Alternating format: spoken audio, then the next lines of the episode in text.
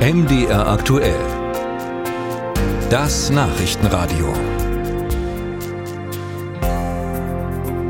Energie ist nach wie vor vergleichsweise teuer und da kommt so mancher auf die Idee, sich seinen Strom selbst zu machen. Als Lösung werden immer wieder Balkonkraftwerke propagiert.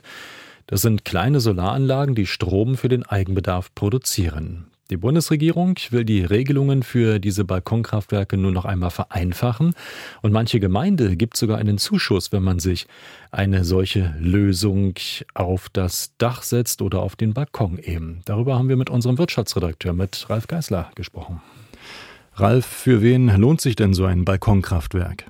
Also ich habe tatsächlich eins, aber es lohnt sich nicht für jeden. Also man braucht erstmal ein bisschen Platz, ein hinreichend großes Balkongeländer oder eine Fassade, wo man ein klassisches Solarmodul, idealerweise sogar zwei Module befestigen kann. Da ist eins so ja, 1,80 Meter mal 1 Meter groß. Der Standort, der sollte möglichst viel Sonne haben, logisch, also Südbalkon ohne Bäume davor ist optimal. Und man benötigt auf dem Balkon eine Steckdose, über die man den Strom dann ins eigene Netz einspeisen kann. Da reicht eine normale Schokosteckdose aber aus. Wer das hat, für den kann sich das lohnen. Also eine steckerfertige Anlage mit zwei Solarmodulen, einem Wechselrichter und dem Befestigungsset bekommt man so für ja, 700 Euro, sag ich mal. Bei günstigen Bedingungen hat man das Geld nach fünf Jahren wieder rein, weil man ja weniger Strom kaufen muss. Und die Solarmodule selber, die können ja durchaus 20 bis 25 Jahre halten. Ein ordentlicher Wechselrichter, der sollte ja wenigstens zehn Jahre mitmachen. Und äh, wie viel Strom produziert so ein Balkonkraftwerk? Also die Bundesregierung hat es gedeckelt. Der Wechselrichter, der den Sonnenstrom über die Steckdose in die Wohnung bringt, der darf maximal 600 Watt durchlassen. Jetzt scheint aber nicht immer die Sonne, das heißt, es ist in der Tendenz eher weniger.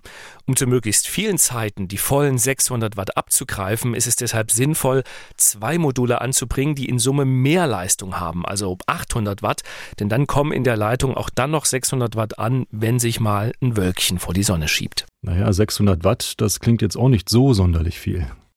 Ja, ein klassischer Staubsauger verbraucht mehr, aber naja, so oft saugt man ja nicht Staub so ein Balkonkraftwerk macht eben trotzdem Sinn, weil man hat ja im Haushalt einige Geräte, die den ganzen Tag überlaufen. Kühlschrank zum Beispiel, der Internetrouter. Womöglich lädt man nachmittags irgendwelche Akkus, zum Beispiel für den Staubsaugerroboter. Und diesen Grundverbrauch, den fängt so ein Balkonkraftwerk ganz gut ab. Zusätzlich sollte man eben schauen, dass Geräte möglichst dann laufen, wenn die Sonne scheint, also die Waschmaschine zum Beispiel oder der Geschirrspüler. Denn den Sonnenstrom, den man nicht selbst verbraucht, den verschenkt man tatsächlich.